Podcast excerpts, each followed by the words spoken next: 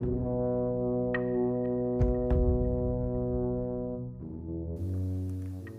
and welcome to Ice Age Preps Reads Season three.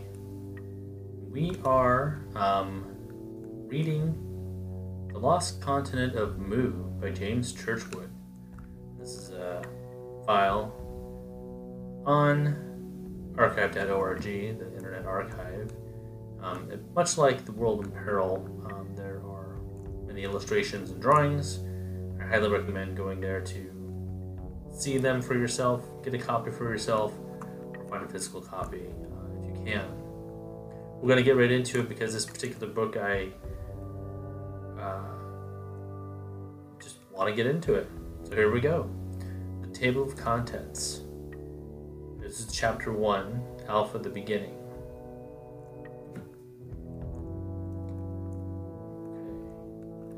If you haven't followed me on Twitter, Um, please do so. If you want to get uh, in contact with me and let me know just what you think, or you have suggestions, that'd be fantastic. And you know, thank you again for all you listeners out there. Uh, really means a lot. Chapter one, Alpha, the Beginning. The Garden of Eden was not in Asia, but on a now sunken continent, the Pacific Ocean. The biblical story of creation, the epic of the seven days and the seven nights, came first not from the peoples of the Nile or of the Euphrates Valley, but from this now submerged continent, Mu, the motherland of man. These assertions can be proven proved by the complex records I discovered upon long-forgotten sacred tablets in India, together with records from other countries. They tell of this strange country of sixty-four million inhabitants who, fifty thousand years ago, had developed a civilization superior in many respects to our own. They described, among other things, the creation of the man in the mysterious land of Mu. But comparing this writing with records of other ancient civilizations as revealed in written documents, prehistoric ruins, and geological phenomena, I found that all of these centers of civilization had drawn their culture from a common source, Mu. We, it's M U, by the way. We may therefore be sure that the biblical story of the creation as we know today evolved from the impressive account gathered from these ancient tablets which relate to the history of Mu, history five hundred centuries old. The manner in which this original story of creation came to light forms a tale that takes us back more than fifty years. It was a famine time in India. I was assisting in relief work, the high priest of, college, of a college temple. Although I did not know it at first, he was exceedingly interested in archaeology and the records of the ancients, and had a greater knowledge of those subjects than any other living man. When he saw one day that I was trying to decipher a peculiar bas relief, he took an interest in me that brought about one of the truest friendships I have ever known. He showed me how to solve the puzzle of those peculiar inscriptions and offered to give me lessons which would fit me for still more difficult work. For more than two years I studied diligently a dead language my priestly friend believed to be the original tongue of mankind. He informed me that this language is understood by only two other high priests in India. A great difficulty arose from the fact that many of the apparently simple inscriptions had hidden meanings which had been designed especially for the Holy Brothers, the Naacals, a priestly brotherhood sent from the motherland to the colony- colonies to teach sacred writings, religion, and the sciences. One day, being in a talkative mood, he told me there were a number of ancient tablets in the secret archives of the temple. What they consisted of he did not know, for he had seen only the chatties containing them. Although he was in a position to examine the writings, he had never done so, as they were sacred records not to be touched. In discussing these secret writings, he added something that sent my curiosity to a new high point. He had already mentioned the legendary motherland of man, mysterious land of Mu. Now he amazed me by the admission that the precious tablets were believed by many to have been by the, by the not have to have been written by the Naacals, either in Burma or in the vanished motherland itself. I became impatient to see them when I learned that the writings were only fragments of a vast collection taken from one of the seven rishi sacred cities of India. The bulk of them was believed to have been lost. Still, there remains this opportunity to see what I might of the ancient fragments of antiquity lying dust-laden in the dark. Day after day I attempted to discover some method by which I could obtain access to the hidden treasures But my friend, although extremely courteous, was adamant in his refusal to let me see them. "My son," he would say, a touch of sadness in his voice, "I would that I could satisfy your desire, but they, that may not be. They are sacred relics that must not be taken out of the containers. I dare not grant your wish. But think, they may not be packed properly, and may break and crumble in their boxes," I urge. "We should at least look at them to see if they are safe." But this argument was to of no avail. Six months passed. Curiosity or anxiety about their condition had won the contest over my priestly friend, for one evening on the table in front of him, two of the ancient tablets were laying on a cloth. I examined with curiosity the long-hidden tablets. They were apparently of sunburnt clay and extremely dusty. With great care I cleaned them, and then set to work deciphering the characters that were in the same dead language I had been studying with my friend. Fortune was with me that evening, for those two precious forms of clay revealed facts of such import we both realized that here indeed were the true genuine records of Mu. The history, however, broke off abruptly at a most interesting point at the bottom of the second tablet. Not even the high priest could restrain his curiosity to see the rest. "It is impossible for us to leave off here now, my son," he said. "I shall get the next tablets out tomorrow." Fortunately, the next tablets he procured were not of the same series, but had to do with an entirely different subject. In order to find the consecutive tablets, all had to be brought out. It was well, for many of the tablets had been so badly packed that they were broken. These were restored with cement. When I repacked them, I wrapped each tablet in tissue paper and cotton wool. "My son," said the priest, "I feel that a sacred warning was sent to me through your voice to safeguard the relics." Months of intense concentration in translating the tablets followed, but the reward justified the effort. The writings described in detail the creation of the earth and of man in the place where he first appeared, Mu. Realizing that I had unearthed secrets of great importance in the elucidation of the eternal problem, man, I sought the other lost tablets, but without success. I carried letters of introduction to high priests of temples throughout India, but in every instance I was received with coldness and suspicion. I had not seen, I have not seen any such tablets, each would declare, and doubtless they were telling the truth. Like my friend, they had probably only looked at the containers. Once in Burma, I visited an ancient Buddhist temple in my search for the missing records. "From where do you come?" asked the high priest, looking at me with veiled suspicion. "From India," I replied. "Then go back to India and ask the thieves who stole them from us to show them to you." And spitting on the ground at my feet, he turned and walked away. These rebuffs disheartened me somewhat, but I had already obtained so much valuable information from the tablets that I determined to study the writings of all the old civilizations and compare them with the legends of Mu. This I did, and found that the civilizations of the early Greeks, the Chaldeans, the Babylonians, the Persians, the Egyptians, and the Hindus had been definitely preceded by the civilization of Mu. Continuing my research, I discovered that this lost continent had extended from somewhere north of Hawaii to the south as far as the Fijis and the Easter Islands, and was undoubtedly the original habitat of man. I learned that in this beautiful country there had lived a people that colonized the earth, that the land had been obliterated by terrific earthquakes and submersion twelve thousand years ago, and had vanquished in a vortex of fire and water. Hmm. That's very interesting. Also, I learned an original story of the creation of the world. It was on the continent of Mu that man first came into being. I have traced the same story from Mu to India, where colonizers from the vanished continent had settled, from India to Egypt, from Egypt to the Temple of Sinai, where Moses copied it, and from Moses to the faulty translations of Ezra eight hundred years later. The plausibility of this will be apparent even to those who have not studied the subject carefully, when they see the close resemblances between the story of the creation as we know it and the tradition that originated in Mu. Before starting to relate the writings on the tablets, I shall give a page of the vignettes found on them, with their decipherings and translations.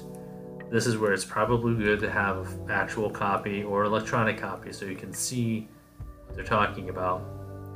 Um, so the Naacal tablets, the first vignette, fine straight horizontal lines, the symbol for space, etc., et cetera, through all the vignettes. Um, and then on the following page, page, there are all of the drawings and a continuation of descriptions of the vignettes.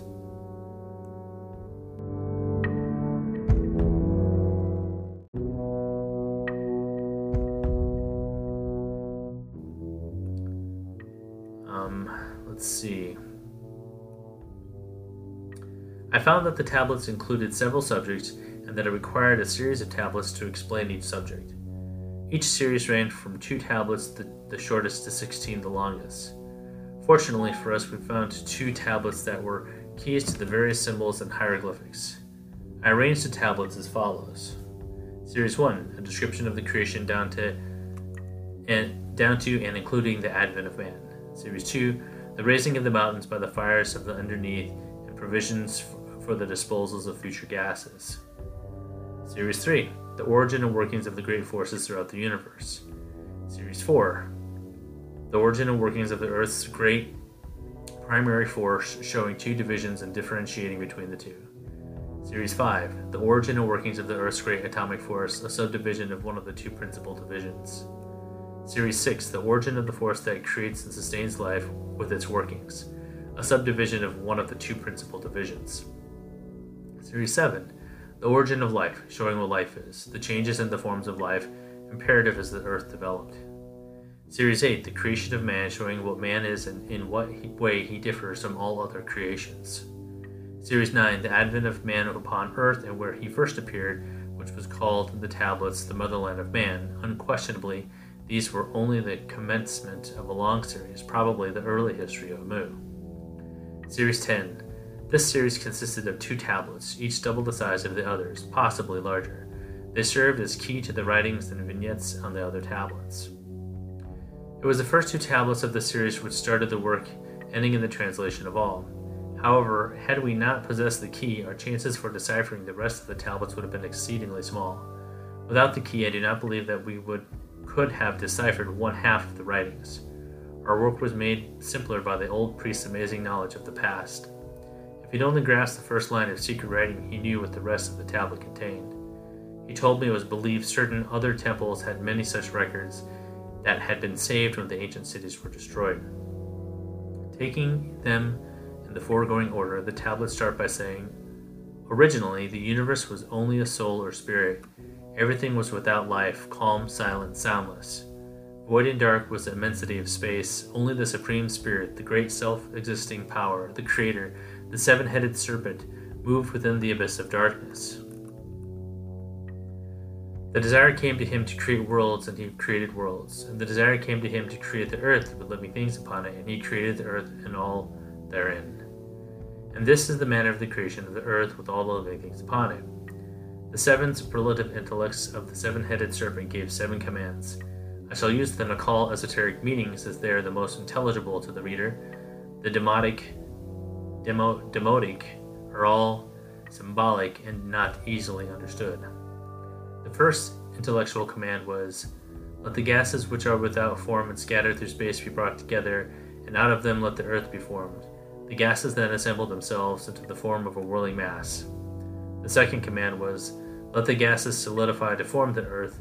Then the gases solidified. Volumes were left on the outside, out of which water and the atmosphere were to be formed. The volumes were enveloped within the new world. Darkness prevailed, and there was no sound, for as yet For as yet, neither the atmosphere nor the waters were formed. The third command was, let the outside gases be separated and let them form the atmosphere and the waters. And the gases were separated. One went, one part went into the form of waters, and the water settled upon the earth and covered its face so that no land appeared anywhere. The gases did not form the waters. The gases that did not form the waters formed the atmosphere, and the light was contained in the atmosphere. And the shafts of the sun met the shafts of the light in the atmosphere and gave birth to light. Then there was light upon the face of the earth. The heat was also contained in the atmosphere. And the shafts of the sun met the shafts of the heat in the atmosphere and gave it life. And then there was heat to warm the face of the earth. The fourth command was, let the gases that are within the earth raise the land above the faces of the water. Then the fires of the underneath lifted the land on which the waters rested until it appeared above the surfaces of the waters, and this was the dry land. A little quick side note, it's interesting to uh, hear about how the sun's energy meets the shafts of energy in the atmosphere to bring in the light and to bring in the heat. If um, you listen to Ben Davidson's Suspicious Observers YouTube channel, you'll uh, know or have heard of at least, or will hear of it, about how the sun's energy is transmitted to the Earth's surface via uh, connectivity. It's interesting to see this interpretation from these tablets that were fifty thousand years old. Pretty, pretty um, interesting. End of the end of the uh, seg- segue there, or not a segue, the sidebar. The fifth command was, "Let life come from forth in the waters." And the shafts of the sun met the shafts of the earth and the mud of the waters, and there formed cosmic eggs, life germs, out of the particles of the mud. Out of these cosmic eggs came forth life as commanded. Sidebar, that could be interpreted as cosmic radiation causing some sort of differentiation in D N A. Uh, and sidebar, the sixth command was, "Let life come forth upon the land." And the shafts of the sun met the shafts of the earth and the dust of the land, and out of it formed cosmic eggs, and from these cosmic eggs life came forth upon the earth as was commanded. And when all this was done, the seventh intellect said, "Let us make man after our own fashion, and let us endow him with the powers to rule this earth." Then Narayana, the seven-headed intellect, the creator of all things throughout the universe, created man, and placed within his body a living imperishable spirit, and man became like Narayana in intellectual power. Then was creation complete. Seven commands are without a doubt also indicative of seven periods of time. A period of time is not measured by any particular number of years. It may mean a day, a year, or millions of years. Thus these tablets do not assign any particular length of time to creation. It may have taken millions or tens of millions of years to accomplish what was recorded in these tablets. It is merely stated that the earth was created in seven periods of time, not in seven days as recorded in the biblical legend. The general resemblance of the opening part of the Naacal record as regard to the story of creation to the ancient account as found in the Bible is remarkable, and it is also remarkable how great the divergences thereafter. Legends of the creation are prevalent among peoples throughout the world, and in all instances I have found so much of the material identical that the only conclusion to be drawn is that they are not of common, or sorry, is that they are of common origin, and their genesis was in Mu. The seventh command was the hardest of all to translate. The actual deciphering was easy, but we found it impossible to find modern words that would convey identically the same meanings of this as the ancient. For instance, solar spirit was the nearest words we could find to represent what was put into the man, the body of man. The word living may or may not be exactly what was intended in the original. The word imperishable is, without doubt, absolutely correct. But what does the phrase "after our own fashion" actually mean? Certainly not in our own image. It in some way refers to mentally and mystic powers, and is, this is substantiated by the words, "endow him with the powers to rule the earth." The Bible uses a good symbolic example when it refers to the breath of God. At any rate, it is clear that the meaning is special powers received from God, and may therefore be looked upon as a part of God, as a leaf is a part of a tree. Man came from God and must return whence he came. The Naacal tablets were exceedingly difficult to decipher, there being so many vignettes and tableaux, and so little her- heretic writing. Some of the parts were also so worn and obliterated we could make nothing of them. Words also appeared for which we could not find no equivalent in modern languages. At the commencement of our studies, my priestly friend informed me that it would be impossible to decipher ancient tablets and inscriptions without knowledge of what he called the Nagamaya language, as all of the ancient writings that have to do with the Mu are in this language. And as all Naacal writings have an esoteric or hidden meaning, known only to the Naacals and to those whom they taught. To this hidden language he held to this hidden language he held the key, and after he had taught me its use, it proved a sesame that unlocked for me many strange doors. For more than two years I studied this ancient language, with intermittent decipherings to test my progress. My old Hindu friend and teacher remarked when we had accomplished completed our task, "My son, we have got the general meaning but not the perfect detail. I must candidly admit that without this dear gentle friend, the tablets could never have been deciphered by me." I find the reflections of the teachings of these tablets or other similar ones in the old Hindu literature, also in old literature other than Hindu. As an example, Hindu, the Manava Dharma Sastra, Book two, Sloka seventy-four, "In the beginning only existed the infinite called Aditi." Book one, Sloka eight, "This germ became an egg." Book one, Sloka ten, The visible universe in the beginning was only darkness. Book one, Sloka nine. He first produced the waters and in them deposited an egg.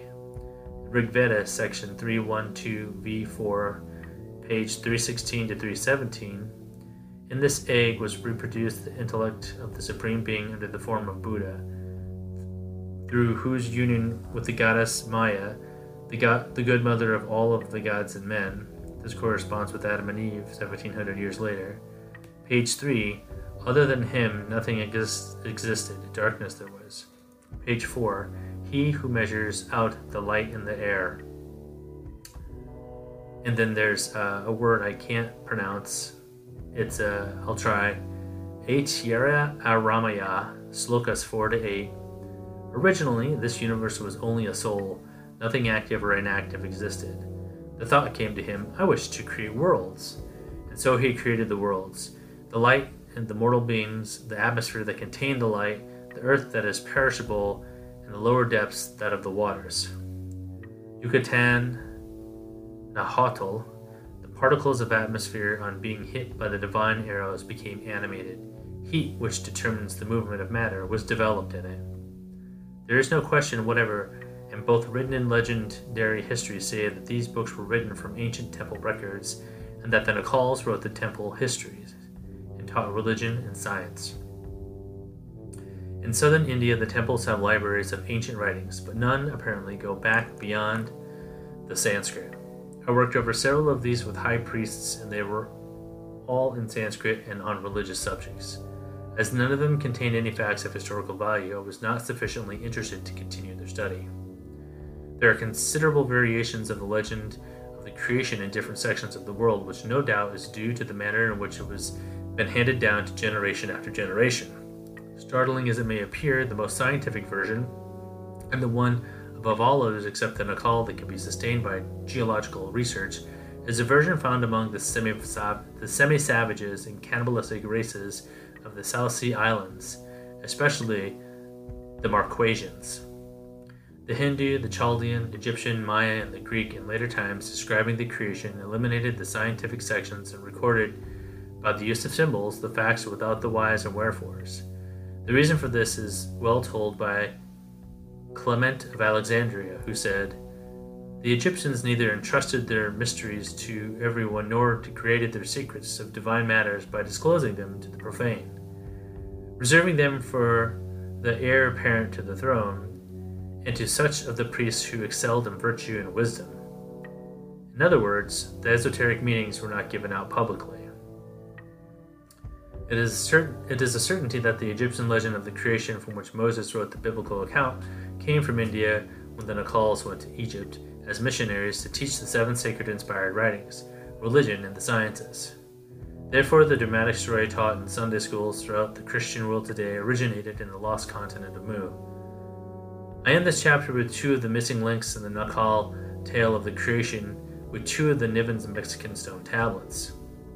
Tablet number one two three one. This is one of the most interesting and in all respects the most valuable tablets in the whole of Niven's collection of over twenty-six hundred tablets, for it is the key to the movement and workings of the universe. Number one two three one is the symbol of the Sacred Four, which under innumerable Innumerable names and guises have played an important part in man's conception of the Creator and the creation from the earliest of ancient writings down to and including the present time.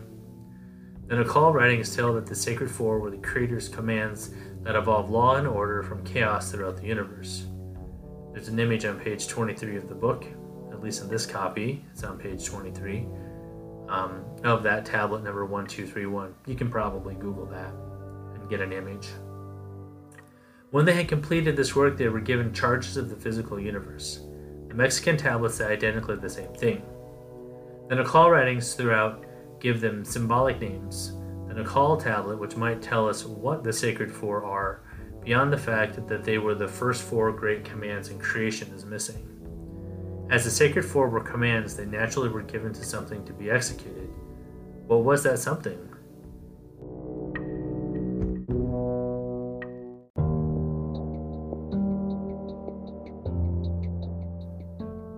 Hitherto, I have found nothing among ancient inscriptions and writings that tell us, but this tablet supplies the information. Should anyone think that this is a mere assertion on my part, I am giving a dissection, the deciphering, and the translation of this tablet number one two three one.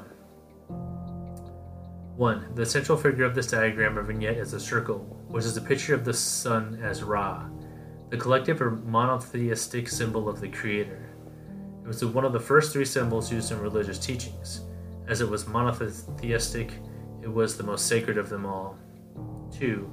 Within the circle is the heretic letter H of the motherland's alphabet.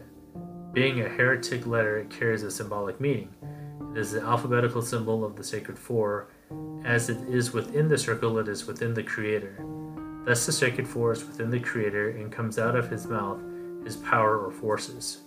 The sacred four, the great, the four great primary forces, are thus shown coming directly from the Creator. As the ancients termed it, he desires, he wishes, and his commands. three. This is a symbol of force, of a force. The base shows where the origin of the force is, and the point, the direction which the force takes in its workings. In this vignette, the force is working from west to east. four. Each of the four forces has an arrow, spear, dart, or javelin head. This is the symbol of activity, showing the force is not dead, but remains active and continuous in one direction from west to east. The ancients understood this and wrote, and when this was accomplished, they were given charge of the physical universe. five. This glyph forms the, forms the word geometrician. This word is written within each of the four forces. So here it is called the four great geometricians, the four great primary forces. They are the primary forces because they are depicted as coming directly from the Creator himself. six. This glyph is formed by crossing the four forces. All are moving west to east. The points form a circle symbolizing the universe. They are therefore governing the movements of all bodies throughout the universe. It shows that all bodies that revolve are revolving from west to east, and that all circuits made by moving bodies are from west to east, thus all are moving on a center. As is symbolically shown, that center is the primary force, that which is the great infinite, the almighty. Being symbolically shown, this center does not apply to any particular spot in the universe. It applies to he himself, he is the center, at whose command all movements of bodies are made either directly or indirectly, that is, through subsidiary forces, which forces are produced by or through the workings of other forces, some possibly being what are termed atomic forces. Out of Niven's twenty-six hundred tablets, over a thousand are about the workings of the four primary forces. And then there's an image of tablet number nine eight eight. The last glyph, number six, is a common one. I have yet to find the first archaeologist who has mentioned it, who has not mistaken it for the swastika. Tablet number nine eight eight. This tablet refers to one of the great magnetic primary forces. It shows that this great magnetic force is existed is, is existence throughout the universe. The universe is symbolized as being within within the two outer circles. The central circle is symbol, symbolizes the Creator. The curved lines running through the universe are the lines of the force. The lines being curved is a regular phenomenon when originating from a revolving body. As is shown, their directions is from west to east. This is the, corroborated by the forces as by the force symbol below, which points the direction taken by the force. That it is one of the four great primary forces is told by the alphabetical symbol of the sacred four being attached as a caption. Therefore, here again, as in tablet number one two three one, it is shown that the four great primary forces come directly from the center. Tablet number three three nine from Niven's collection of Mexican, Mexican stone tablets. This picture on this stone is pretty artistic rendering of the ancient conception of law and order being carried out and established throughout the universe by a butterfly. The elongated circle following the contour of the stone symbolizes the universe, space without an end. The head of the butterfly is a circle with four discs within. The circle symbolizes the Creator and the four discs, the numeral four. The symbol numeral of the sacred four, four and one make five. The four discs and the one circle make five. The number, the numeral symbol for the full Godhead. The two antennae projecting from the head symbolize law and order. The wing can be read in two ways. Five bars symbolizing the full Godhead and four spaces between, the sacred four. A tongue stretches across the universe. The tongue is the symbol of speech and command, so the command has gone forth that law and order is be established throughout the universe. The butterfly is carrying the command. The legend. By command of the Creator, the sacred four are establishing law and order throughout the universe. The Naacal tablets, which came under my observation, ended with special creation of man. The continuation has been lost from the collection. There are many missing links in this collection, which makes it an incomplete tale, for it says nothing about the advent of women, the joint special creation of man.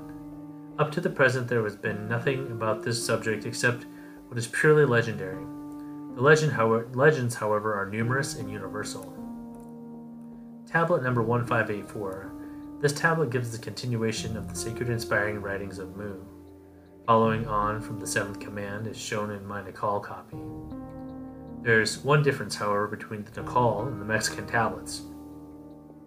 We know that the Naacal tablets were copied directly from the sacred inspired writings in the motherland, and we do not know where the Mexican tablets were written. Tablet number one five eight four is an extract from the sacred writings made tens of thousands of years after the Naacal, but by how much of an expert is not shown. Nor is it shown where the copy was made. Presumably it was in America, this being based on the fact that all tablets embodying the sacred writings made in the motherland were clay tablets. The Mexicans are etched on stone. The Mexican, having been made at a much later date than the Oriental, have an open question whether they are identically like their motherland's originals or whether time engrafted a new cosmogony, thereby in some minor respects making an alteration in original details to suit the conceptions of a more modern priesthood. The key. One. A human head symbolizing man. The eyes are drawn as being sightless, therefore in death, which is the sleep mentioned in ancient writings. The ancients did not believe that man could actually die, the soul. Two. Symbols of cosmic forces here are depicted as one of the earth's powers bestowed on man to enable him to rule the earth. Three. Coming from the head, it symbolizes that these powers are intellectual. Four. The body is formed of two cosmic eggs. The upper one is joined by the head, and the lower to the bottom of the upper one, thus saying the body is a twin. As will be seen, the upper egg is in the act of being detached from the lower one, or vice versa. Five. On either side of the neck is a circle, two circles, the symbol of the Creator, thus saying that in some respects this creation partakes of the Creator himself. As they are placed close to the head, they further say intellectually. Six. From the upper egg is emanating a force on either side, and from these two forces are shown two subsidiary forces working downwards, the ends or points of which come in contact with cosmic eggs, which are being hatched or started, a force which eventually gives them animation. Seven. As heretofore stated, the lower part of the body consists of a cosmic egg. From this cosmic egg, four other cosmic eggs are breaking forth, thereby symbolizing or saying that the lower egg is the female principle. The connection between the two forces of the upper egg, the male principle as it shows, no cosmic eggs coming from it but only forces, and with the cosmic eggs coming forth from the egg forming the lower part of the body, tells us that the cosmic forces of man are continued on from parent to offspring. The cosmic forces of man coming directly from the Creator are thus continued in all mankind. This glyph is a pair of shears. Oh, number eight. This glyph is a pair of shears, or dividing forces. Two forces are shown closing in on each other, cutting and dividing whatever comes between them. These two forces were the agents which separated the body in death and made male and female out of it. The legend in its entirety reads, the first man was created by the dual principle. Then this creation, first man, was caused to sleep the same as death of today. During the sleep, the principles were divided from the first man to become two, a man and a woman. Henceforward, through the man and from the woman, reproduction was carried on, and from this first pair the whole world was, co- was peopled. This is a startling legend into the unthinking impossible. yet it is a legend that has been repeated continuously and is carried on by us today. From the Bible I take the following, Genesis chapter two, verse twenty-two, and the rib which the Lord God had given, taken from man, made he a woman. Chapter three, verse twenty, and Adam called his wife's name Eve, because she was the mother of all of living. This biblical writing is a symbolic, not literal, expressing in different language identically the same as it is written on this tablet. Both the biblical and the Mexican came from the same fountainhead, the sacred inspiring writings of Mu. A similar legend exists among the savages and semi-savages of the Polynesian Islands of the South Pacific Ocean. Their legend reads, Terora made man out of red earth, Araka, and breathed into his nostrils. He made woman from man's bones and called her Evie. Plato, the Greek philosopher, wrote, human beings were originally created with the man and the woman combined in one body. Each body had four arms and four legs. The bodies were round, and they rolled over and over, using the arms and legs to move them. By and by, they began to treat the gods badly. They stopped their sacrifices and even threatened to roll up Mount Olympus to attack and overthrow the gods. One god said, "Let us kill them all, they are dangerous." Another said, "No, I have a better idea. We will cut them in half. Then they will only have two arms and two legs. They won't be round. They won't be able to roll. Being multiplied by two, they will offer twice as many sacrifices, and, what is the most important, each half will be so busy looking for the other half that they will not have time to bother us." The second god was the wise one. His theory has turned out well. Each human, half, male or female, has been and is so busy looking for the other half, the soul's mate, that other things have been neglected. Hindu, the Rigveda, Langolius translations, Loka three, reads as follows. In this egg was represented the intellect of the Supreme Being under the form of Buddha, through whose union with the goddess Maya, the good mother of all gods and other beings, dead and alive, all beings were created. Chinese, the Lao Tzu in Tao Te Ching writes, Reason Tao produced one. One became two, and both produced three, and three produced all beings. The Oriental countries have many legends about the first man being created with the dual principle. Many speak of the separation during sleep, death. I shall make no comment on this cosmogony. It is left for the reader to draw their own conclusions. Thus ends Chapter one of The Lost Continent of Mu. Um, we'll end it there. Thanks so much for listening, guys. Uh, I appreciate all of you. Um, stay safe, and uh, we will see you in the next chapter, Chapter two, which, by the way, is called The Lost Continent. All right. Take care, everybody.